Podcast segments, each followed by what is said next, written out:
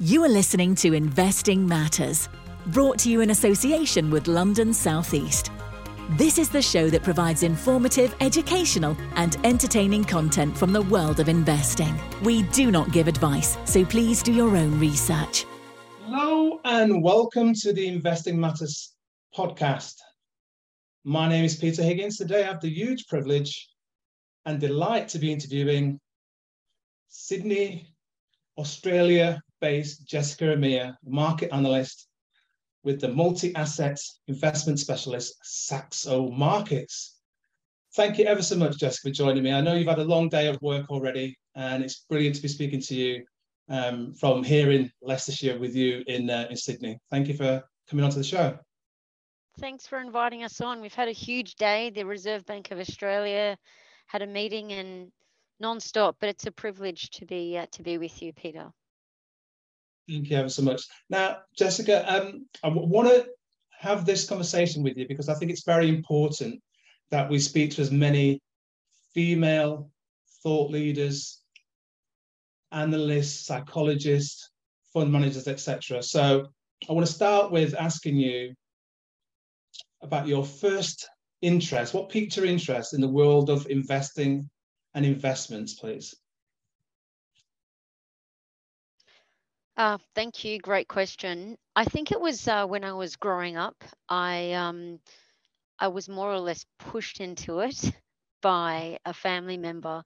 So um, I started working for my dad, um, basically straight out of school, and we were teaching people how to build a portfolio of investment properties. And my uncle was a financial advisor. He said, "Hey Jess, why don't you consider expanding out the portfolio a little bit more and look at shares. Come and join me. I'm an advisor. And I was like, okay, I'm going to try this out.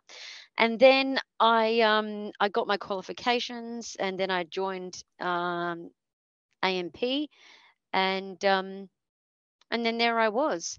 And I quickly realized that there was a huge gap in the industry, not only in Australia, but also for women. Um, and then thirdly, Peter, I also realized the stuff that I learned uh, was not taught at school. So basic things like how to save, you know, 10% of your salary should go towards long-term savings, little things like that. Um, and then later on in life, you know, I'm still teaching people things that should be taught at school. So it was really this um, access to simple education that just needs to be made available to investors at an early age that kind of got me inspired to get in. So here I am today, about almost 15 years later. Fantastic. Now you you you skimmed over a little bit there. You qualified as a financial planner, now which is very important. Really, that's a skill in the, that everyone needs to be these days regarding everything changing. So let's talk about that because you, you become a financial planner. You went a, AMP, which is uh, you know a, a fantastic and a massive company, Commonwealth Bank, and then some Suncorp as well. So let's talk about that a little bit. First, of the financial planning side, getting the qualification and working for those very large organisations. What were your learnings from that? Well, I'd say um, I probably learnt the most when I worked for an offshoot of AMP. And uh, by offshoot, I mean they focused on looking after clients that are deemed ultra high net worth. And so um, they typically have more money than the average retail investor, say, uh, like myself, for example, let's say. Um, and sometimes they require a little bit more complex strategies. So they typically have what we call in Australia self-managed super funds, um, or you're setting up company structures. And this was um, before the days of uh, technology as well. So we were literally setting up uh, trust deeds. We were opening shared trading accounts. We were literally picking up the phone and say buy 200 BHP shares at this price and then hanging up the phone and then writing it in and then it was all it was all manual so i'd say that was where i really cut my teeth um, starting at the bottom in client services actually um, and then working my way to become a financial advisor over the years. But I also found myself in AMP's um, Plan a Pathway program where they essentially teach you how to be a financial advisor over 18 months. So they literally have you writing a statement of advice showing you for legal and compliance purposes what you need to look at when you're looking at someone's financial position, um, how to actually model scenarios, and then how to build um, essentially an asset allocation, and then how you would implement it. So, did that. And then the other uh, half of the program was essentially advising people over the phone.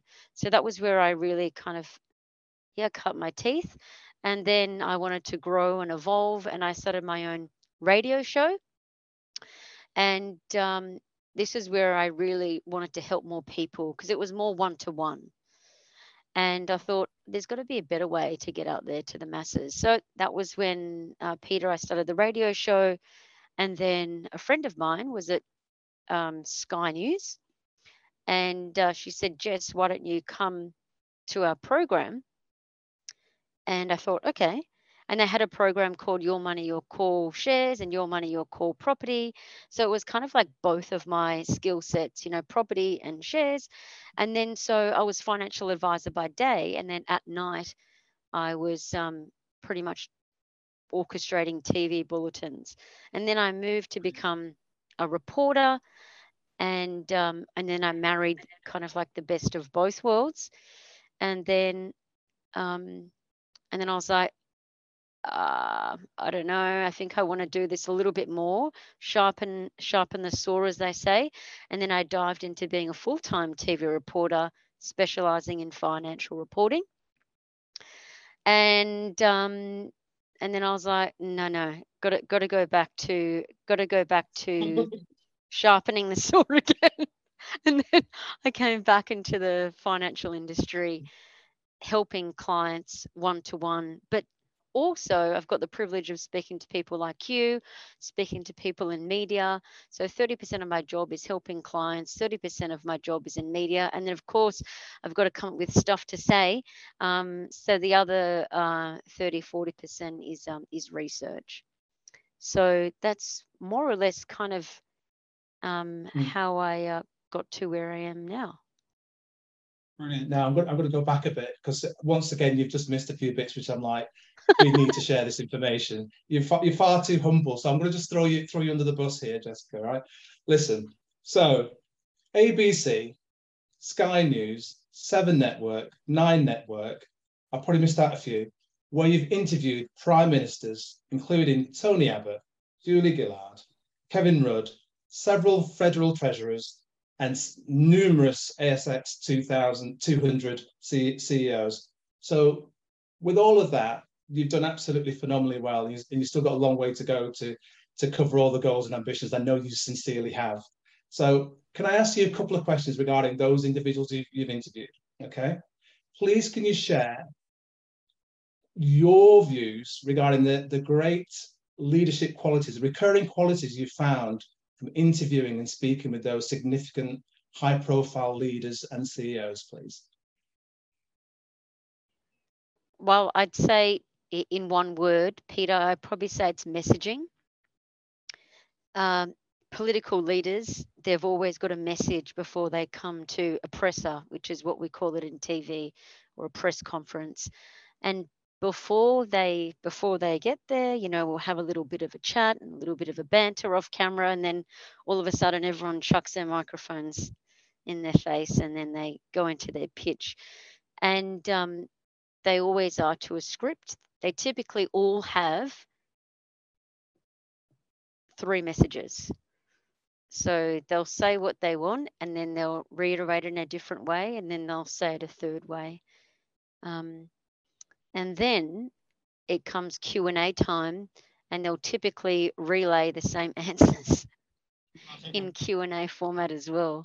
So i'd say um, that is kind of what really stood out to me there was not much deviation and i think that really comes back to the media landscape uh, being awash with too much information, and I think that is that is okay because the shorter, sharper messing, messaging it is, it's easier for people to understand big picture what's going on in the economy. And then later on, I mean, we've typically seen some high profile uh, politicians in Australia step down, or um, I guess they wouldn't, maybe they wouldn't like to call call it that. Uh, some people have been asked to, to leave uh, by their party members in Australia, but then they've kind of worked over to ASX top 200 companies. And the same type of language skills need to carry out as well for investors to really understand and comprehend okay what what is the what is the investment opportunity here? So i'd say that messaging was really you know the standout for me. And i think for people like you and i and for people like investors listening we also need to like often sift through the noise and then just get to the core messaging when some of our political leaders or when some uh, companies that we're looking at investing into aren't as sharp as uh, as some of those other people out there. So dive through the detail or sift through the detail and get to what you think is going to drive the most value for that company or what is the key focus for the government or what are they really saying? Brilliant. Love that response. Thank you ever so much uh, for that reply, Jessica. Now, in, in 2019, Jessica, you joined Bell Direct as their market analyst or one of their market analysts with responsibility for providing in-depth markets and stock selection analysis and identifying trading and investment opportunities. Now, what I wanted to ask you, because obviously that was just prior to and then throughout the lockdown period, what difference in trading and investing behavior do you recall, if any, regarding the investing community? Because it was lockdown, there was a bit of frenzy activities. What was the nuances that you noticed differently to what you'd seen before when you was looking at the markets? Yeah, that was a really interesting time because casting back to uh, 2019, um, and indeed when we were in lockdowns as well, we, the, the, turn of phrase was uh, monetary policy easing. So the central banks around the world were cutting, cutting, cutting, trying to stimulate, stimulate, stimulate. They were handing out checks, putting deposits in people's banks. And there was essentially a buildup of capital. And what we noticed at, uh, at, the, at the trading firm that I was in is that we had not only at that trading firm, but Australia wide and also more broadly globally, there was a huge influx of capital to the market. And it was typically um, made up of first time investors. In fact, the numbers suggested by investment trends were that most of the money that came to the market in the in in the pandemic era was actually from new investors. And then we saw uh, the meme stocks gain notoriety. And then we saw this huge influx of capital like we'd never seen before into uh, the, the penny dreadfuls um, and also into those stocks that had no reoccurring revenue, those stocks that essentially had no laurels. Um, not pointing out GameStop, but GameStop essentially a dying business. Um, no one typically goes out and borrows. I feel like an idiot for saying this DVDs, but I mean DVDs, DVDs. I don't even know what GameStop sells, but you know that front of store, you know, um, leasing facility f- for games. That mm. uh, is a dying industry.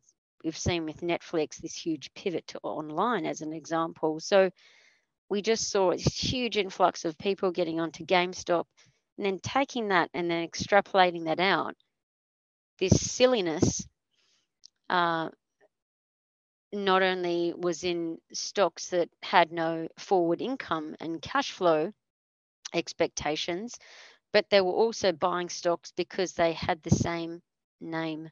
So people on the ASX, for example, in Australia, uh, saw a ticker code GME and little did they know that they were buying a little known mining company that just had the same ticker code as GameStop. So this shows you this massive this massive exuberance that was in markets and it shows you this just it was just berserk. Um, but it, I think it really comes back to as an industry. I don't know. I kind of I feel like um, we had a huge role to play. Maybe we didn't have enough education out there to help guide these investors. You know, how do you pick a stock? And then bringing it back to your question.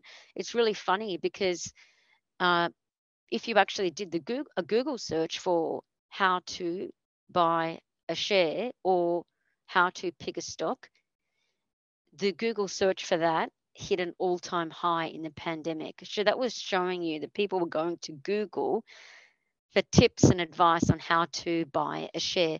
So that kind of like rounds rounds out, you know, that uh, that that era that I, I hopefully uh, hope that we that we never experience again on the back of um, uh, a once in a lifetime virus.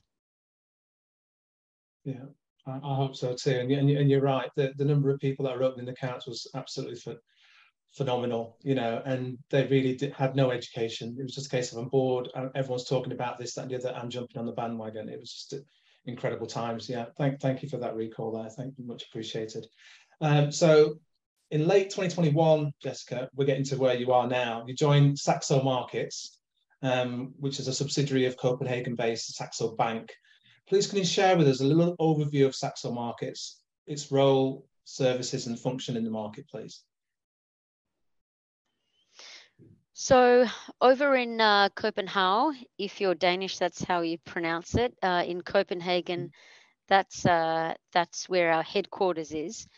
Um, and we're essentially an investment bank. So we have several different platforms depending on the type of investing or trading that you want to focus on. But essentially, uh, when Saxo came to the market some 30 years ago, we just aimed to provide investors and traders access to all investment classes on, on one platform.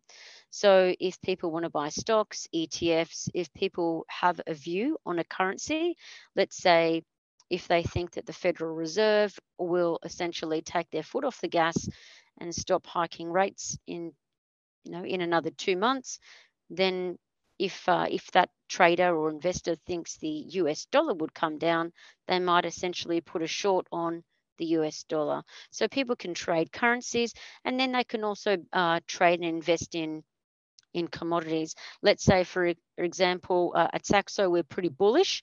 Uh, we're very bullish, I would say, on copper, on lithium, and aluminium. Let's say if you're an investor or trader and you wanted to uh, invest or trade in some of those and then potentially buy them now because they were cheaper than they were two weeks ago, then you could potentially buy, say, a copper contract with us, or you could, of course, buy a copper stock, etc. Um, and then, of course, uh, for the more sophisticated uh, investor or trader, there's options, and there's um, there's all different types of uh, optionality that are available to essentially protect your portfolio through all market situations. So if you don't want to sell your Apple shares uh, or Tesla shares, which are a great example, and you're a little bit worried because the copper price and the aluminium price is going up, aluminium, you need 250 kilograms of aluminium for an electric vehicle. And we know the aluminium price is likely, or we think the aluminium price is likely to go up. So you're a little bit worried that Tesla's shares could wobble, but you don't want to sell your Tesla shares. That happens a lot with our clients. So they typically uh, put options on their Tesla stock um, to protect themselves if Tesla shares fall. And so that's an example of how people kind of use our platform. Um, and the way that we work at Saxo is, uh, yeah, just going back to that core of what we do. So we're essentially a, a navigational light for markets. So we provide our view. We've got a, a, team of some 30 strategists, and each of our strategists have got, um, I guess, a forte. So we've got a commodity strategist, we've got um, equity strategist, we've got a foreign exchange strategist, and so we're all here to help clients so people can, you know, have a chat to us and one on one, and we can explore potential ideas and strategies Um, and then, of course, we've got a team of, of traders who also help people understand the instruments and stuff like that. So, all in all, in a nutshell, we're just really trying to help people better understand what's available to them and um, help them execute it. But still, of course, it's general advice. Brilliant. Thank, thank you ever so much for that. Now, you, you hold an absolutely fantastic role at uh, Saxo Markets, Jessica. So I just want you to just take the time as much as you like to explain that role as a market analyst, what it entails, you know, the research side of it, and why it's so interesting and, and also ever evolving. As you say today, you know, major news to the markets, you've got to be on top of that. You've got to then go front and center to explain it to everybody else. So just share the nuances of your role to us, please. Well, uh, it's it's a lot of fun. Every day is completely different to the next. Um, so so yeah, so it's ultimately about helping helping the masses, helping clients, and also uh, working as a team to share insights and leverage off other insights that I might not be privy to. So we're always kind of working as uh, one for all and all for one uh, to serve to serve the masses. So I'll give you an example. Today, coming into today, um, we we provided um, we sat down with our team early in the morning, and then we essentially shared our take on what we can expect for markets today and say for the next six to 12 months. And say if a client was trading today, one of the I guess bumps in the road would be um, one of the central banks the RBA, the Reserve Bank of Australia, met and we discussed what the outcomes of their meeting could be. And then they essentially hiked, they were a little bit more aggressive than expected.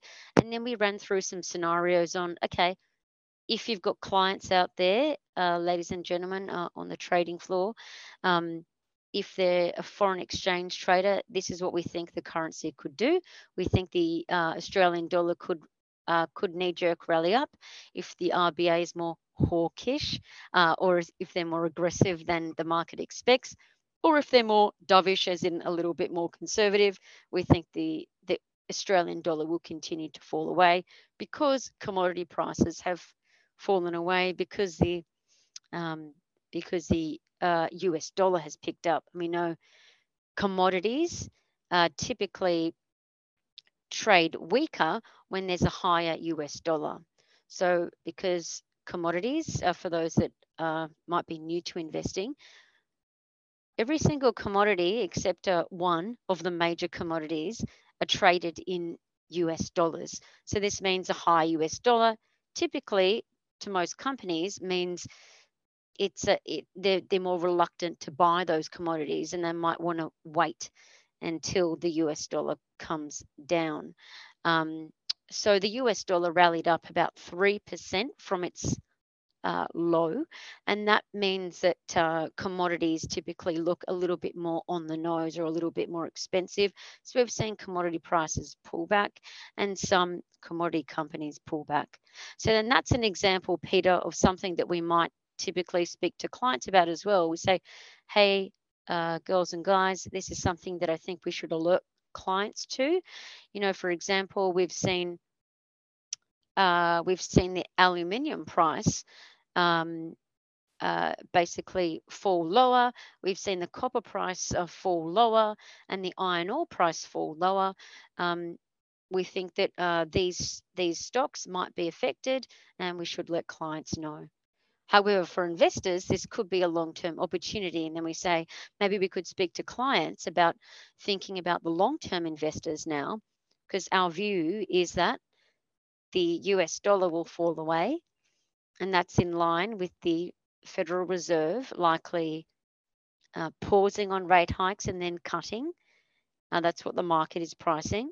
So once that happens, the US dollar will fall away. Um, likely. And then that will typically cause commodities to go back into this super cycle that they're in. So that's something, or as an example of a kind of a morning meeting, and then what we typically are providing in terms of a guiding light for investors on two potential strategy ideas. Um, I, I don't know how much longer you wanted. I could talk no, forever. But no, I think it's, it's beautiful uh, that you you, you explain all the different strategies and, this, and running the scenarios and giving people synopsis of what potentially could happen regarding their their um, their different exposure to the market. So I think it's it's really really good um, that you guys uh, provide all that sort of service to, to clients. So absolutely fantastic. Now you said earlier with regards to the Saxo markets, they're very bullish at the moment on um, aluminium, copper, and lithium. So do you want to tell us some of the nuances of that, and um, obviously the connections with the electric vehicles, etc. Yeah, absolutely. Great question. I guess um, in one sentence, it, it comes all back to two things the green transformation. So there's a significant drive and a significant um, drive up in demand that we're likely to see. And secondly, there's restricted supply. And these two factors are causing prices to rise. And we are very bullish on copper, aluminium, and lithium because of these large two schools of thought. And we think that this will probably continue and be probably a mega trend and super cycle that we think will probably be around for the next 10 years.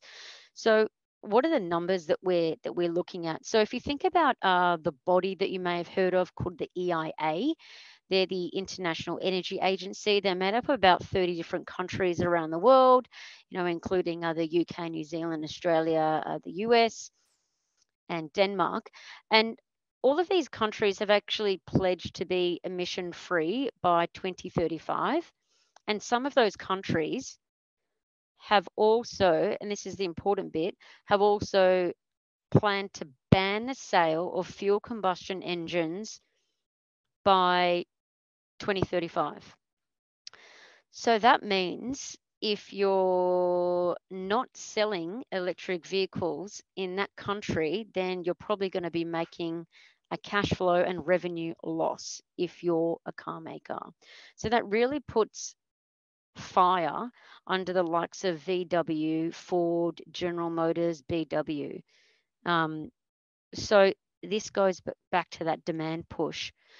So we move now to the car makers themselves. So that kind of coincides with why Ford, VW, GM, BW um, are racing to produce EVs and phase out fuel combustion engines because they're not going to make any money, but that's also where demand is going, right? Um, and the other thing is that we know EVs are not only cheaper to run, uh, so from a consumer-led angle, there's a huge generational shift uh, that we're likely to see demand pivot to that sector. And then, of course, in the last two months, even in fact the last uh, several weeks, we've seen Tesla and Ford slash the price of their EVs. Further back out, we saw BMW and uh, Mercedes slash price of their EVs. So there's lots of competition coming into the space now, meaning people like you and I um, are probably going to be more incentivized.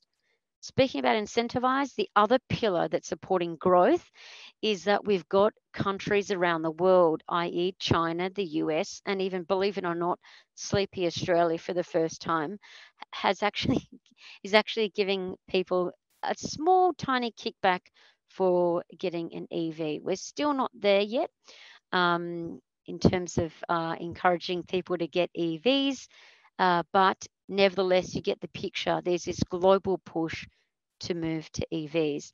And then thinking about that undersupply, why on earth would there be undersupply? I hear people say to me all the time at investor events that I do for, say, the ASX or Women in ETFs, uh, which is a global organization. They say, well, what do you mean there's a lack of supply?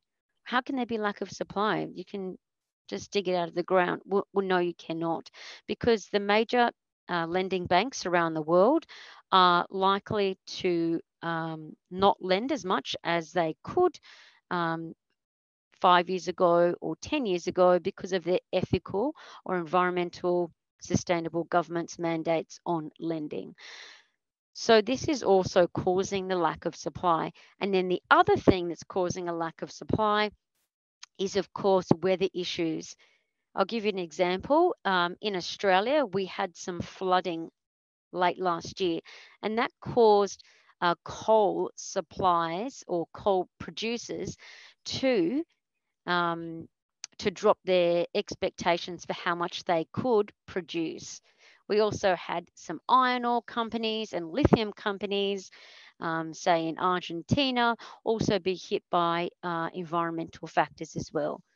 All of this, putting it all together, mix it up, and you've basically essentially got the same issues now that will likely be around for the next 10 years because of the environmental sustainable uh, mandates, but also uh, supply is quite inelastic. It takes a very long time to get a mine into place, to get a mining license, and to get it approved. Um, so all these factors are going to underpin higher prices for the long term. One final example, if I may, Peter, Rio Tinto, a really good example, one of the world's biggest miners globally, uh, diversified miners that is, besides BHP. We all know that they had a lithium mine license in Serbia. They were planning to be the biggest producer of lithium in Europe. They had the mine license, and then protests actually occurred in Serbia. And um, I guess essentially, um, they were not able to start that mine. So this is an example of even though a company has a mining license, environmental issues pop up, even though they got the funding, they couldn't actually get the mine underway. And herein goes back to this huge issue. We've got EIA, we've got governments pushing EVs, we've got consumers wanting EVs, but there's a lack of supply. And this is uh, an issue um, for EV makers who are paying these higher prices, but it's a, a good thing for companies who are in this space. So we're bullish on copper companies, aluminium, and lithium miners. Thank you for that response. I think it's interesting that the, the, the IEA are trying to just push and coerce so many people towards electric vehicles, but yet there is this counter counterparty sort of risk where everyone's going down that route, but the expense and support isn't actually there to fund them to go down that route. So it's quite a, you know, a difficult sort of balancing act, isn't it? Uh, you're so true, absolutely. Um, and I think that that is a huge issue. I mean, we don't really see that in Europe uh, because their taxes are so high, about in the order of 66%, say in Denmark, for example, where our, um, that's the top tier tax bracket, by the way. Um, but uh, there you've got phenomenal infrastructure. Compare it to Australia. Um, uh, our major exports, uh, one of them is um, is coal, a fossil fuel, and it kind of shows you that there's kind of a little bit of um, I have to be careful how I say this. There's a little bit of maybe uh, corruption um, holding back some governments. I mean, I'm proud to be an Australian, and I'm proud to say that um, Australia is is uh, is able to to uh, to grow GDP. Um, however, the makeup of our income um, is largely holding the government back on pushing to be a leader in the EIA. So I agree. Thank you for that. Now, it what was you've touched on the commodities there, and the one that you didn't speak speak about much was gold, and there's a massive, massive influx last year. Oh, sorry, reverse that, not, not influx, but increased exposure to gold from central banks because of all the geopolitical um, things that were going on. The largest amount of gold hoarded by central banks since 1967 um, last year. Um, was there any other drivers other than geopolitical going on here, or were they just trying to say, look, we don't want to be purely exposed to um, US dollars? I love this question. Um, so I'll answer it by saying this. So at Saxo, we're very bullish on gold as well. And so we actually have an outrageous, pardon me, we actually have an outrageous prediction says gold could hit $3,000 this year. And so gold is under $2,000 US today. How could it possibly get there? Um, and the scenario that you've laid out, you add another layer on that. Um, and we've not only seen central banks increase their positions to gold, but also this year we've seen sophisticated investors and retail investors also increase their positions to gold.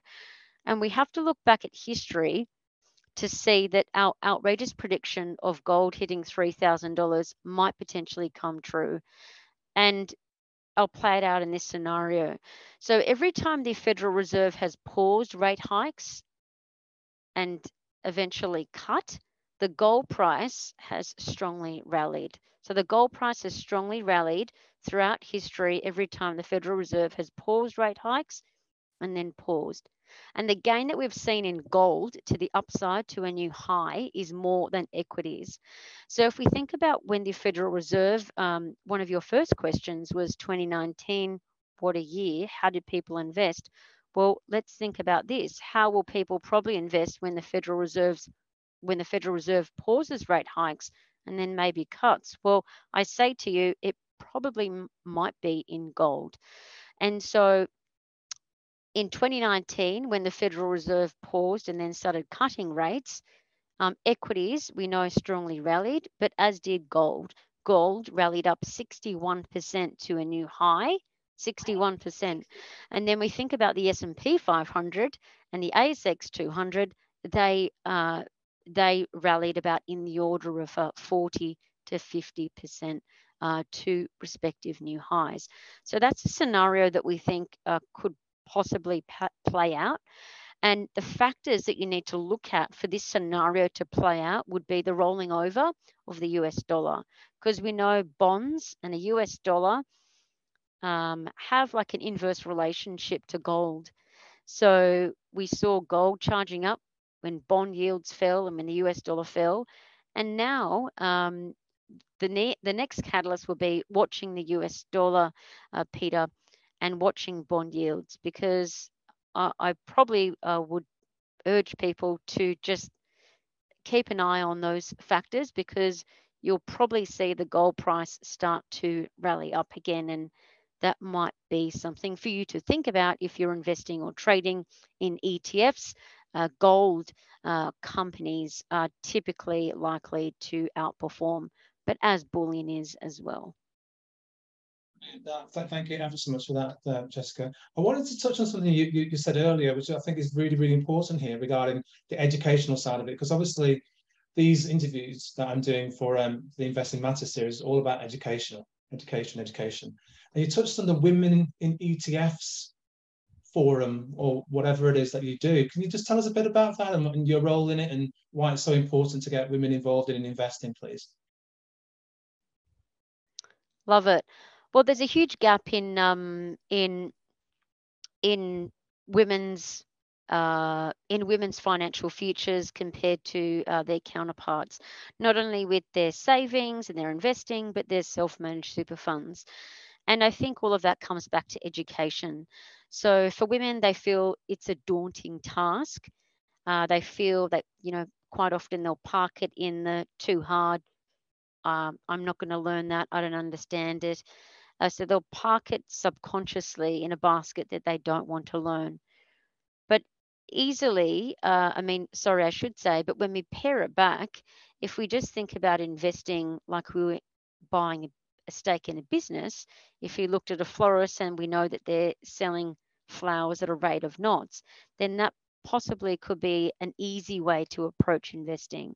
So, women in ETFs is basically um, a pool of women in the industry from all different bodies, uh, from all different ETF providers around the globe, other financial institutions, and we get together and we come up with ways that we can uh, educate the public and just make it really easy for women to get involved in bettering themselves in financial education and also taking action. So that's that's what we do.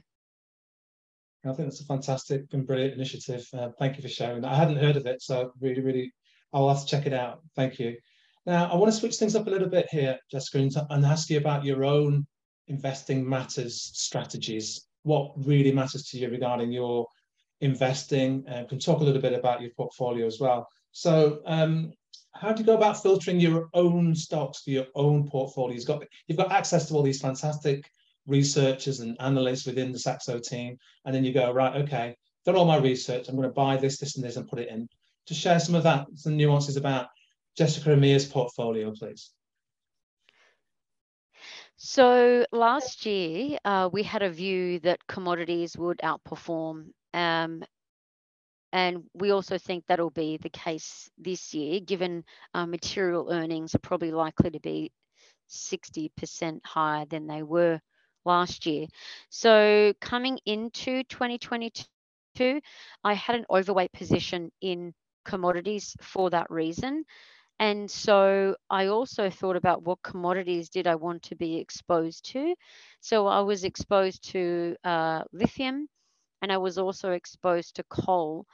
And um, the reason that I was in coal was because I know that coal demand usually peaks at the end of the year um, when China is facing peak demand. So the air is typically filled with thick smog in China, and that's because they're essentially burning coal to produce energy so that they can keep people warm and toasty. Uh, because uh, as uh, as unfortunately as unlucky as it is because of environmental issues our winters are getting much colder and our summers are getting much hotter and with this thinking given that we've got perpetually lack or a lack of supply, I went very heavy into coal, not uh, for it's really against my ethical thoughts, but I was purely chasing uh, returns. Um, and so I'd say that they were my my big overweights. I also did have some FX exposure as well. Um, and in terms of uh, portfolio reviewing, I typically review my portfolio on a quarterly basis. Um, sometimes it can be hard when you're helping clients. You kind of are like a plumber and forget to do your own plumbing, um, because I that's that's actually what happens.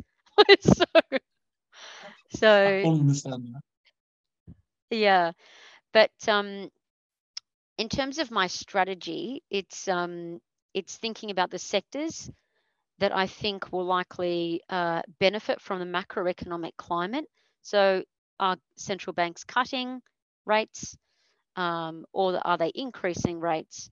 What's happening on the supply side? What's happening globally? Who's opening their economy? Who's closing? And then I also think about um, you know, having one up on Wall Street, as Peter Lynch said, can you actually see what's going on around you? So, do I see more people or less people buying Starbucks coffee? Bet your bottom dollar I do. Um, as you know, that's as an example. Um, so, really becoming observational really helps, and that's what kind of got me onto the EV bandwagon early on when I started to see this huge push and I started to see more EVs on the streets, and I'd never seen before.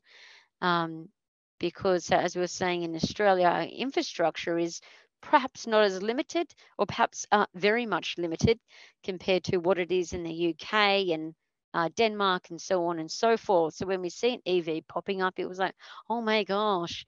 And so then you've got to think, well, there's an EV. What are the key components of an EV?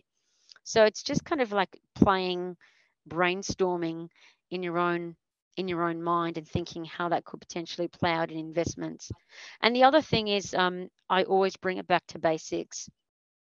So we know cash flow and earnings growth drives share price growth. And when central banks are hiking interest rates, we have to be in favor of those companies that are likely to do well.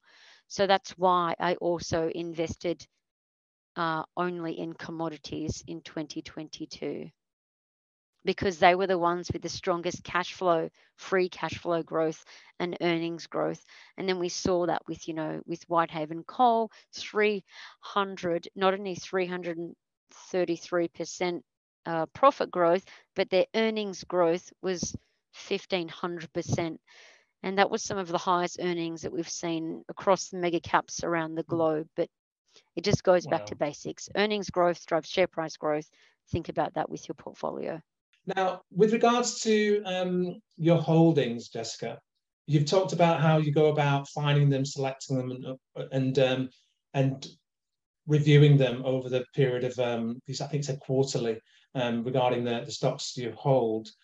What was the last time you did a review and a holding and you looked at it and went, it's time to move on now, and you X that one, exited, and what led to that decision of you moving on and closing that particular holding in your portfolio?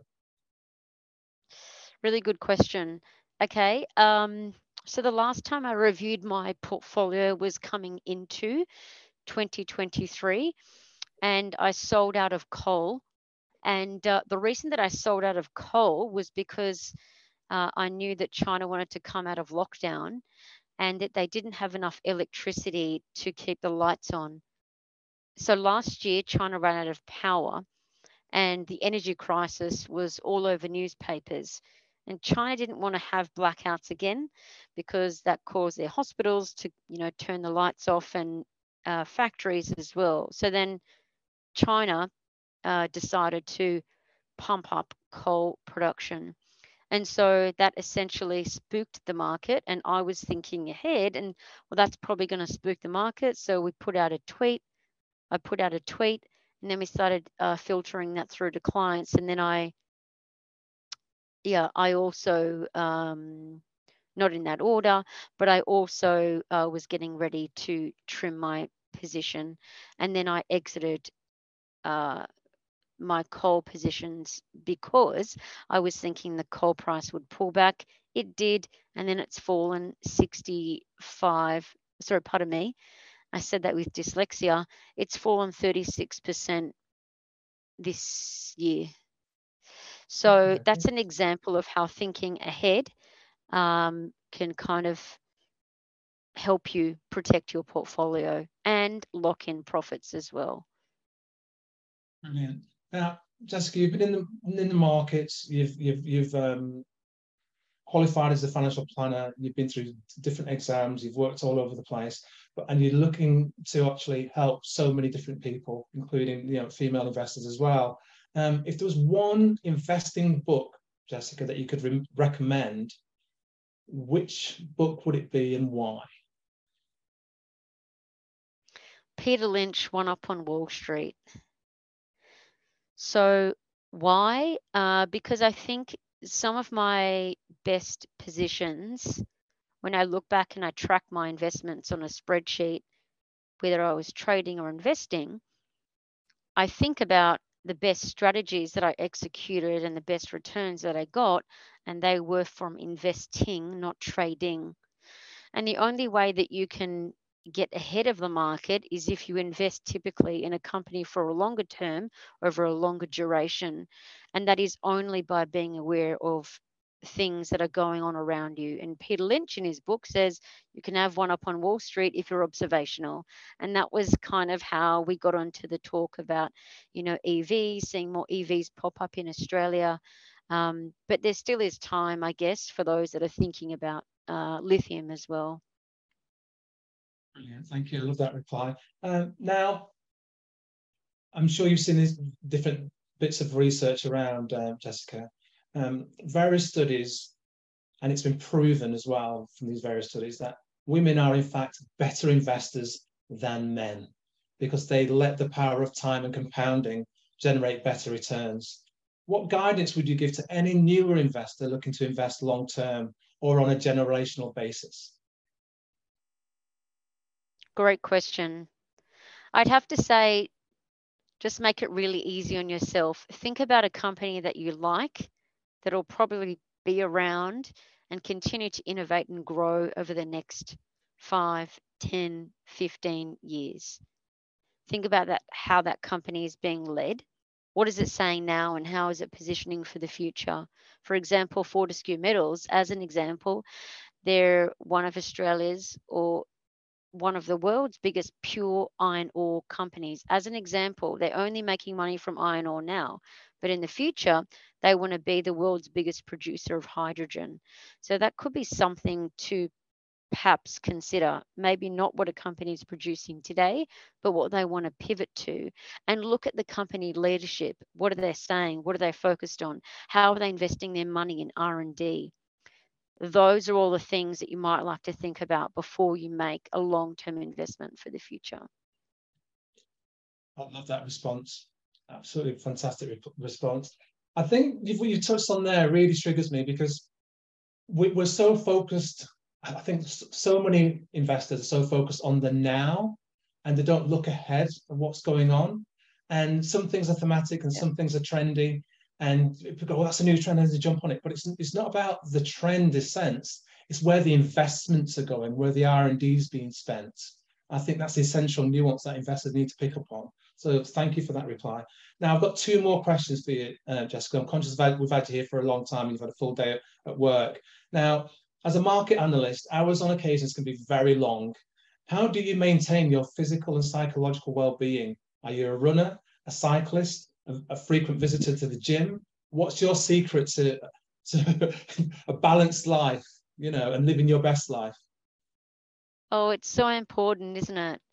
Um, yes. In order to have a sane mind, you need to have, I guess, a functional a functional body. So for me, I think it's really hard sometimes when we're investing and trading and when we're looking at markets all the time sometimes it can be hard to switch off. So you need to have an outlet where you're just literally sweating the house down. For me, I'm um, I believe it or not, I am actually a weight lifter and I'm aiming to compete in the lights went off in a natural bodybuilding uh, competition. So that's something that I work on. I also am a part of a running group and a swimming group. So after hours, not really after hours because the lights are off, uh, but on weekends, uh, that's typically what you'll find me doing. Brilliant. Now, how long have you been weightlifting and bodybuilding naturally? How's, how long have you been doing that? Yes, naturally. Um, I've been doing it uh, on and off for about five years. However, this year in October, it will be my first competition. So I think it's really important to have that, you know, mental clarity and sometimes having, you know, that that break in the week it can um, it can just really help and it just really helps reset. You know when you're pushing yourself physically and you're achieving something outside of work it really helps you stay focused and keeps your concentration high during the day. But um yeah whatever it whatever it is for you at home or whatever it is for you at peter i don't know if you're into training. But yeah, I, I absolutely love it. So important mm. for balance. Brilliant. Now, myself and all the Investing Matters listeners globally will wish you very well with that competition in October. So uh, that'll be absolutely brilliant. If you we'll be cheering you on, Jessica. Okay. I've got one final. Yeah, I've got one final question for you, Jessica. I'm going to give you some powers now. Okay. I love giving this uh, question out to people.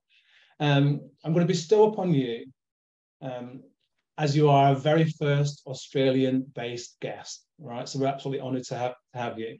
I'm going to I'm going to grant you the powers, Jessica, to to change and improve the quality of every Australian life and individual on this planet. What would you change and why? That's a very hard question. I'd say the educational system. So if we don't educate, there is no systemic change and the future generations won't learn. And I think, you know, I mean, I, I could say, you know, I'm going to give everyone $500,000 or a million dollars, but they won't necessarily know how to invest that or invest that to help themselves or to help the community. But I think starting with the education is really where we can drive change. So it's up to the school syllabus, it's up to the educational system to really change and start nurturing younger generations, teaching them about financial literacy, teaching them how to invest. What is a company? Why should you invest? How do you invest? How do you round up your transactions on a daily basis when you go to pay for a coffee with your phone so that you can invest? Little tips and strategies. Uh, but ultimately, I think the best thing that we can do as a society is educate the young ones. Fantastic response, fantastic reply. I will grant you your wish. yes. oh, Jessica, that was absolutely fantastic. Thank you ever so much for being on the Investing Matters podcast. Thank you ever so much for being our first Australian guest um, based down in Sydney. And I will look forward to continuing to follow you across social media. And I look forward to when this is published for it to be supported by you and all your followers. Um, that was Jessica Amir, market analyst at um, Saxo Markets. Thank you ever so much, Jessica. Get some rest and thank you ever so much for staying up for us um, today. God bless you. Thank you so much, Peter, and bless you. Thank you so much. It's, it's been a privilege and an honor, and everyone here in Australia uh, absolutely loves your work and looking forward to seeing your channel thrive and grow. Thank you so much. Thank you very much. Take care. God bless. Thank you for taking the time to listen to Investing Matters.